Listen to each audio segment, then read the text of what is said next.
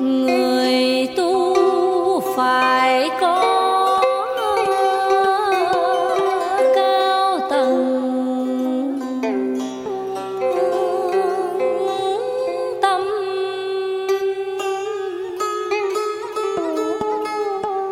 thực hành thanh tịnh diệu thâm quy phật pháp. tâm tư tu. Biết hồn khờ dài còn tâm chưa dứt khoát ờ, phải tu.